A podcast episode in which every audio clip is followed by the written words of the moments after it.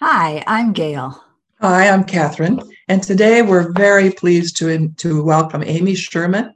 She's an advocate for women aging. Amy is the Midwest Regional Campaign Manager for Compassion and Choices, a national nonprofit organization.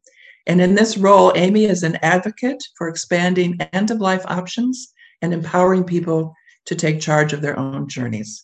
She's she leads a statewide coalition in Illinois in partnership with Final Options Illinois and the ACLU of Illinois, and she also over- oversees activities in several other Midwestern t- states. Earlier in her career, Amy earned a law degree from Northwestern University School of Law.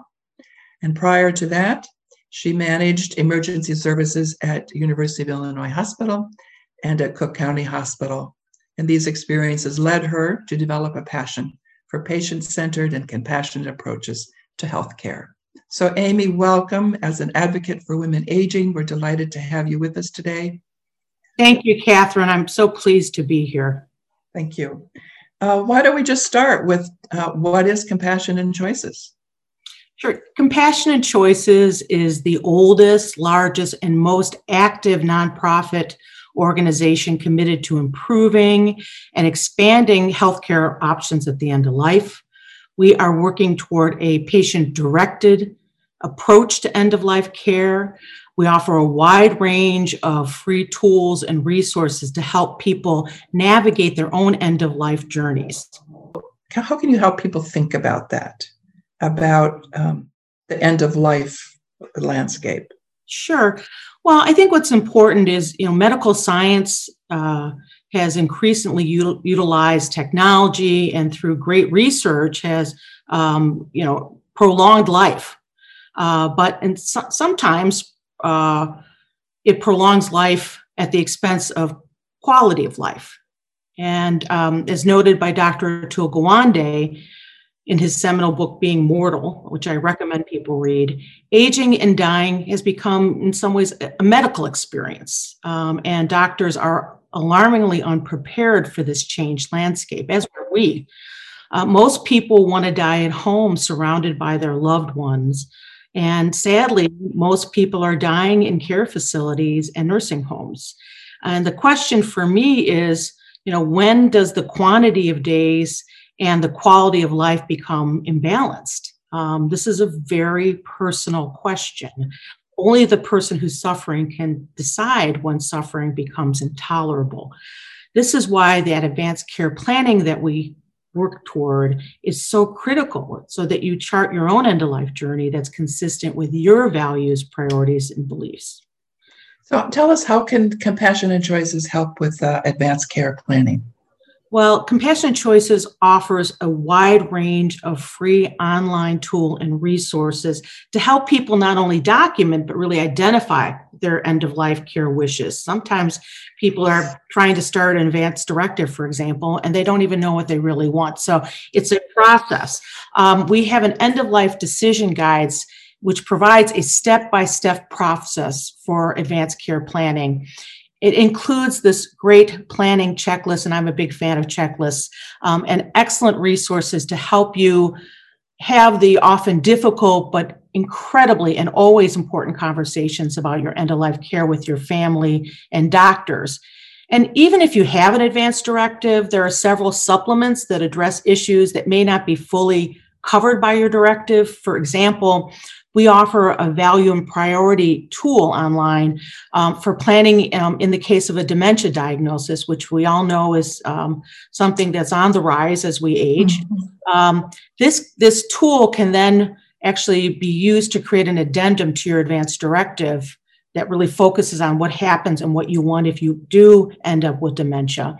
Um, I highly mm-hmm. recommend people look at this. Uh, it helps people, I think, get a better understanding of what some of the issues are. And then you can actually fill out what are your wishes in case of a diagnosis. Um, I, I really recommend that people check our planning resource center. We actually have a very robust planning resource center um, at compassionandchoices.org forward slash planning. Um, and you know, I would recommend you spend an hour because it's going to take you know hour or 2 mm-hmm. going through all of them. But if you do that, you're going to have um, you know a really good pathway toward that advanced care planning. And, and Amy, who, who should have access to that to by doing advanced care planning? Who do I need to make sure has that? Well, you know, you don't want to be discussing your um, end of life wishes for the first time on the ride to the hospital. Planning in advance is a gift to yourself and to your loved ones. Um, it's going to reduce conflict among family members who may have differing views of care, and it's going to keep you in charge of your healthcare wishes. In my uh, view, the most important thing to do is to designate a healthcare power of attorney who can speak for you when you're unable to. Uh, you can find a form like this on our website or in the Illinois Department of Health's uh, webpage. They, they oversee this um, in Illinois. And you want to identify somebody that you trust, um, who knows your wishes and is going to advocate for you both with your doctors and your family based on those wishes. The advance directive, though, is just the start of the process. Um, it's important to have more than one conversation with your healthcare power of attorney. There's just there's no way to anticipate every healthcare scenario, uh, but these conversations help your representative make the decision you would want.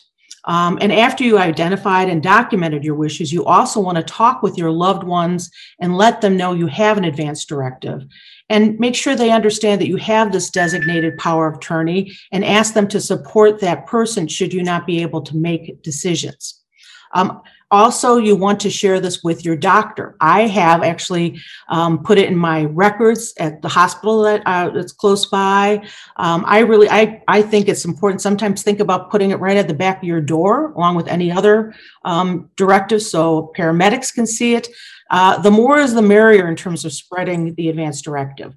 Um, for example, I shared my advanced directive, which I recently updated, with everyone in my family and my close friends. And I spoke individually with each and every one of them and explained, you know, that I didn't want to put them in the difficult decision of having to make those decisions, but that I wanted them to please honor my own wishes.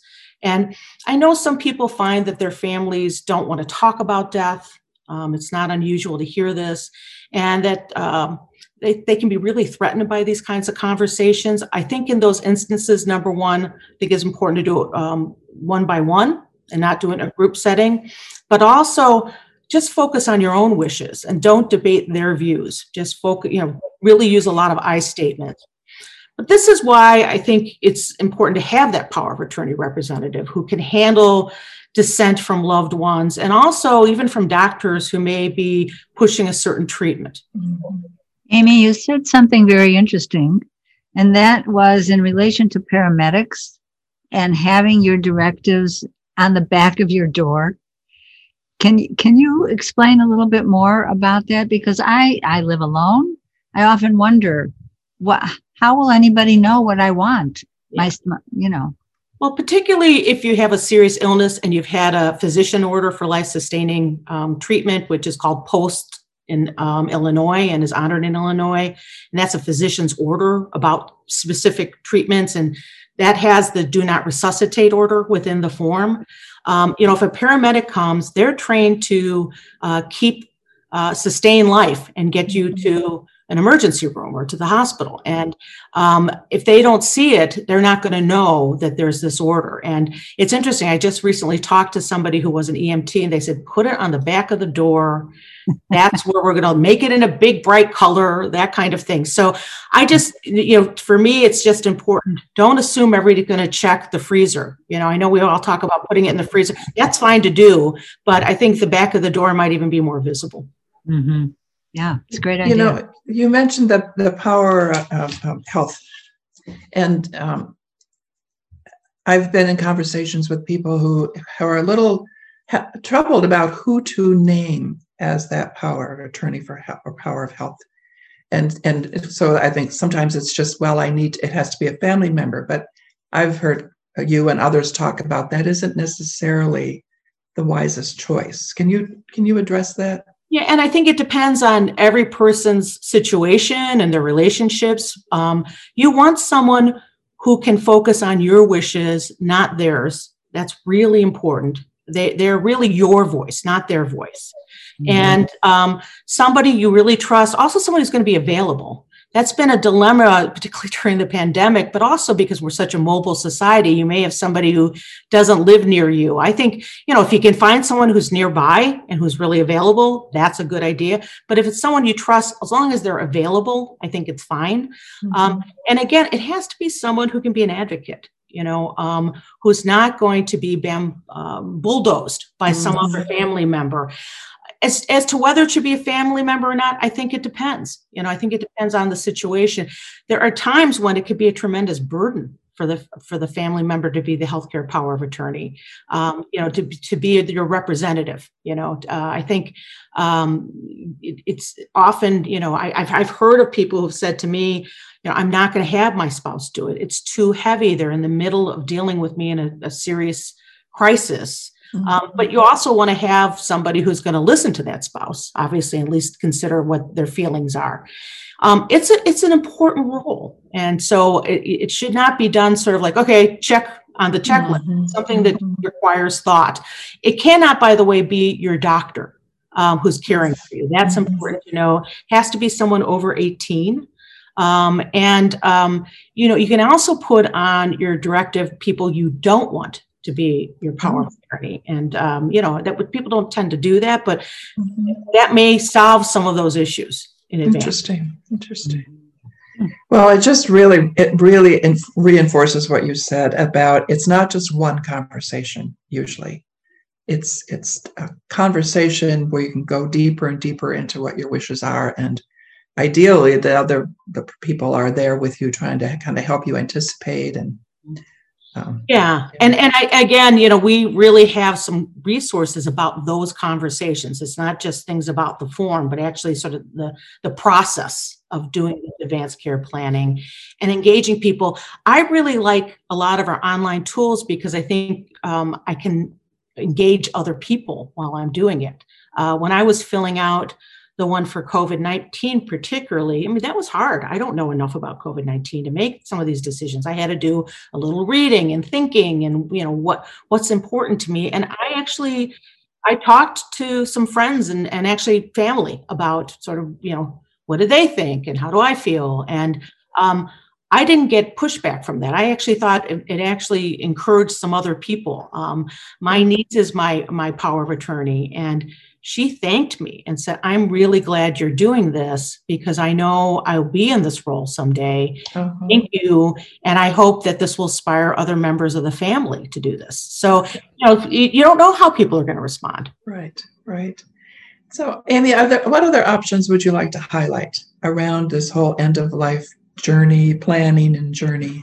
Yeah, well, I, I, think it is important when you're starting this process to really know what the options are, because a lot of times you don't. Um, mm-hmm. And uh, what we forget is you can always pursue a treatment. I mean, I, I really believe this is, as I said, an individual decision. And you may say, I'm going to go ahead with these interventions, and that's okay. As long as you have the information, you make the choice. You can also, though, discontinue or refuse treatment. I'll give you an example, um, you know, personal example. My mother, who was uh, had advanced uh, Alzheimer's, um, we made the decision to stop her pacemaker. It just didn't make sense anymore. Um, so, you know, those kinds of decisions can be made, or just saying no. And people sometimes feel like they can't refuse mm-hmm. treatment because so many people in our culture defer to doctors. And you know, I have tremendous respect for doctors and what they do, so I understand that. But these are decisions that need to be made by the person, in fact, or or their proxy. Um, as to other options, people at the end of life may opt for um, hospice. Um, and hospice is uh, a really a part of palliative care, uh, looking at comfort care. Um, mm-hmm it does not involve curative treatments. That's one of the big differences. And it's available for people who have a prognosis of six months or less to live. Um, and it's an interdisciplinary approach. Uh, with doctors, nurses, therapists, social workers, faith leaders, whoever would be engaged for that person's well-being. And that includes also more of a um, uh, ecosystem approach because mm-hmm. uh, family is engaged as well. So that's something. And I don't. By the way, hospice to me does not mean you can't do other things, but it's a it's an important option. Um, voluntarily stopping and eating, uh, VSED as we call it, um, is uh, an option for people um, uh, at end of life. Many people start to lose their desire to eat or drink, and um, we see often uh, feeding tubes or forced feedings and drinkings. And uh, this could be a time to say, no, we're not going to push any of that. Um, also, can be a deliberate choice. Uh, this process tends to take um, could take a couple weeks. It, it's hard to say. It sort of depends on your own body. Um, but I know people who have done that and opted for that. Um, another one is palliative sedation or continuous deep sedation. Mm-hmm. And this is putting someone in a almost like a, I'd say, well, not almost, it is a coma like state um, as their body shuts down. Um, and then finally, there's medical aid in dying in states where it's available. Yeah, let's talk about that because that's that's a whole topic that is just um, kind of fraught with misconceptions and um, concerns that people have. So this is a wonderful time to kind of set the record straight on what medical aid in dying is all about. Yeah, and yeah, and I agree. Uh, people really need to understand what it is and what it isn't. Um, medical aid in dying um, allows terminally ill adults to um, request and receive a prescription for medication that they, you know, may choose to take to die peacefully in their sleep. Um, to qualify, someone obviously has to be terminal, um, which means a prognosis of six months or less to live. Uh, you have to be mentally capable, and you have to be able to self-ingest the medication so that you know this is a check mm-hmm. make sure it's voluntary and to meet the standard of care two healthcare providers must confirm the patient is terminal um, and that this is not because of age or disability. Uh, the primary and consulting healthcare providers must also confirm that there's no coercion. Um, and, um, you know, we find that there's tremendous support for medical aid in dying. Uh, I do want to mention it is not suicide. We hear this a lot from people in uh, the opposition to medical aid in dying.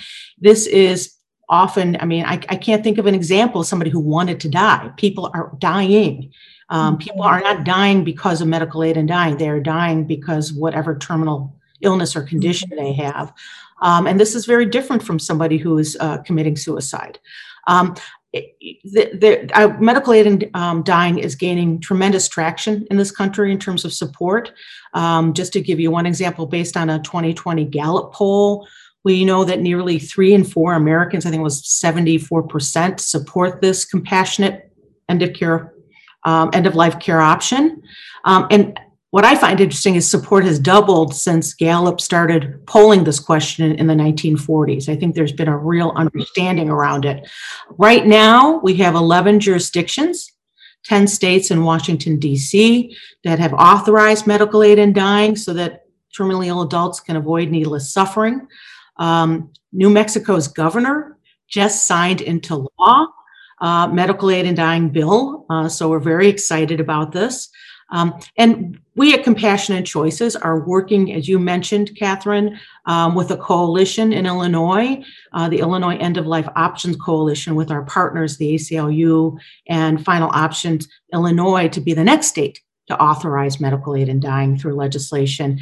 Um, and I really hope any of your listeners who want to get involved in this movement, contact me. I don't know if it's okay if I give my email address, but of course. to have this. Um, it's A Sherman, A S H E R M A N, at compassionandchoices.org. And that's all spelled out. Um, so, um, do you have any other questions about medical aid in dying? Well, one of the terms that I, when I talk about it with people that I hear, oh, oh, I, well, they say, well, that's suicide, or they'll say, well, that's uh, uh, physician assisted suicide or physician physician assisted and so it, it it is not right but so can you talk about absolutely not so? you know, as i mentioned you know the, these the people who are doing medical aid and dying are dying they're this is a you know they're already in process of dying that's very critical to this. And this is a voluntary piece where you've checked with your physician. It's a very purposeful, planned, and certainly not isolated, which is typically the case with suicide. Um, but these people want to live. They are just dying. That's just the fact. In fact, if you look at the death certificates in the states where medical aid in dying is authorized, it doesn't say cause of death, medical aid in dying. It says the underlying condition. Mm. Um, it's just it's a it's a different behavior. It really is. Suicide tends to be impulsive. Um, uh, not always, but most of the time, I'd say, or at least often, this is somebody who's uh, feeling um, disruption and um, there, there may be mental illness associated with it. Um, and um, it tends to be an isolated act. We know from, um, you know, uh, our our research, and we have over 20 years of experience with medical aid in dying. Um, people typically die at home, the vast majority, in comparison to what the general population is, you know, and they're connected. They're connected to family. It's a very different act. And in fact, the American Academy of Suicidology and the American um, Psychological Association has specifically uh, made statements saying this is different. Medical aid in dying is different than suicide. When you talk about the physician assisted suicide, that, that's getting into something called euthanasia, which is mm-hmm. a third party administering something that results in death. Yes. Mm-hmm. We don't support that at Compassionate Choices. It's illegal. Um, and, uh, you know, one of the components for medical aid in dying is that it's self ingested. Mm-hmm. Does that does that give you enough uh, information about the difference? Right. I'm glad, question. Yeah, I'm glad you uh, clarified that because I, I, think there is a lot of misconception about it.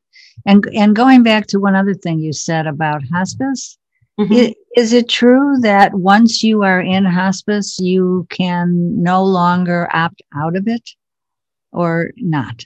You can you can opt out of hospice. I mean, no one can force you to be in hospice. You can do some of the options I've talked about in hospice. Uh, and it, you know, this is why it's important to pick the right hospice provider. Mm-hmm. Um, you know, just like in anything, you have to look at does it align with your values, priorities, and belief? Are these good providers from your perspective? All of that. Um, you know, I, have known people who've had um, unfortunate experiences, but most people I know have had really great experience with hospice. And mm. I, am a big believer in hospice. Um, but I, I, will tell you this um, over 90% of the people um, who um, opted for medical aid in dying in Oregon uh, in the last annual report were on hospice. So there's no, it's not an either or. Right. Good to know. Mm-hmm. Yes. Thank you. Mm-hmm. Um, so I'm going to ask the obvious question, Amy, because most of our listening audience is women and women, uh, kind of girls in my age, and and so um, why just why is this so important for women who aging who are aging that knowing about compassion choices and and end of life options and planning? Well for one uh, for for yourself i think for a lot of women as we age and i'm in that category just like everybody else um, you know we we need to take care of our own business. Uh, i think you know uh, for those of who are a little older we've seen the change in somebody else taking care of business to us taking care of our own business. And it's empowering. I think it takes uh, it's also role modeling for um, if you have children or i don't have children but for the younger people that i'm connected to as i mentioned with my niece. Um, i think it's also just to help reduce the anxiety around death um, to help so we can live life. Um, I mm-hmm. really think it's important. Um, and uh, we're going to start dealing, it's just inevitable, with uh, more serious illnesses, and eventually we're all going to die. So, my view is, you know, um, and, I, and this is really my advice to other people, you know, take care of business and then enjoy your life. And so, for me to have that kind of full experience at every age, we need to take care of the business so we can let it go. Yeah. Um, so that's that's what I'm my view is. Mm-hmm. It's so important. Uh, you know, I've read, I've been, I have been involved with Compassion Choices for about a year now, and so I've read a lot of the books. I've I've worked through many of the resources on compassionate choices. I've gone to death cafes. I've talked with death doulas. There's this this what you just said. I want to reinforce about living well because we all will die. That's an ine- inevitable. and how can we um, be as intentional and purposeful about how we live and then how we die. So um, I want to, I just want to underscore what you said about that.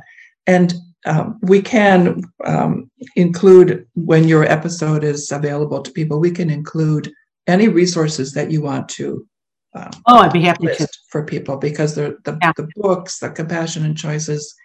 Um, it it people I I feel as you said empowered and uh, upbeat when I come out of these conversations about planning for my death, which some people find to be quite odd. Um. But I can tell that that you share that view. So. I do. And, you know, a lot of the people I work with in this movement, and, you know, I work with a lot of volunteers like you, Catherine. Mm-hmm. These are people who have very busy lives, are very, very engaged in life. And they're not doing this in some sort of um, um, negative or morbid kind of curiosity. They're doing this because they embrace life and they want their experience to the end to be positive as it can be. Um, and I really appreciate that.